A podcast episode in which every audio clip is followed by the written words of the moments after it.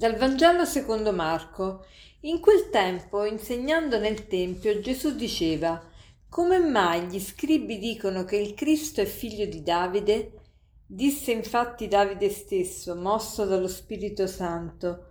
Disse il Signore al mio Signore, siedi alla mia destra finché io ponga i tuoi nemici sotto i tuoi piedi.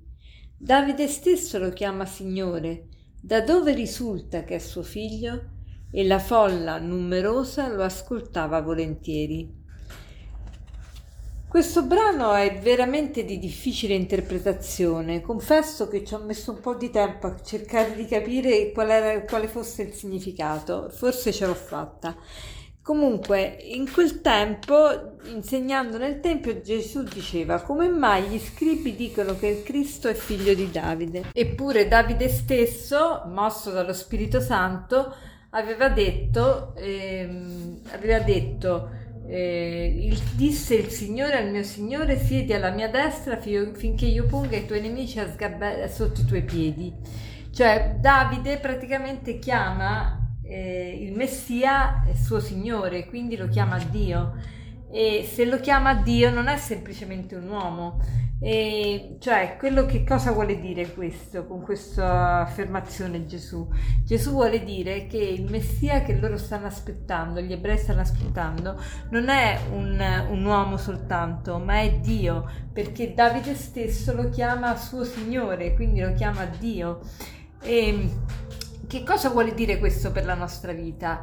Ecco, per la nostra vita vuol dire questo che noi quando preghiamo, noi preghiamo e domandiamo sempre cose inerenti alla vita terrena o per lo più inerenti alla vita terrena e non ci discostiamo molto da queste nostre richieste e pensiamo che il bene di, di ogni persona sia appunto la salute, il benessere, eh, l'economia, eh, la casa bella e quindi eh, valutiamo tutte queste cose come la nostra salvezza e Gesù ci vuole far capire che c'è qualcosa di ulteriore, qualcosa di più. Eh, quindi se non riceviamo quello che chiediamo, eh, magari tante volte è provvidenziale, Dio vuole darci assai di più perché non ci vuole dare soltanto qualcosa di umano, ma qualcosa di divino che è sopra la nostra immaginazione, sopra, eh, anche sopra i nostri desideri immediati.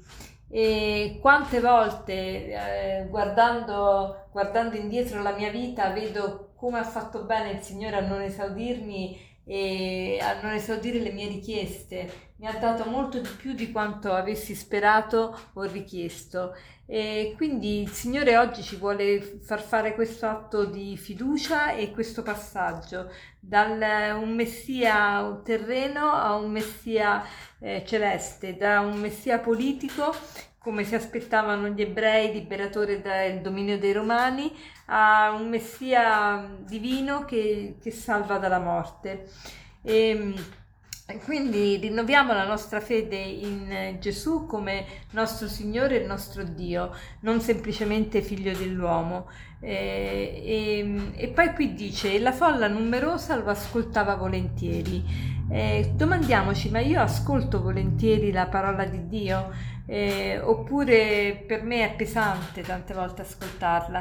A questo riguardo mi viene in mente la storia che ho ascoltato pochi giorni fa di due sorelle olandesi, Betsy e Corrie, eh, che sono morte in campo di concentramento.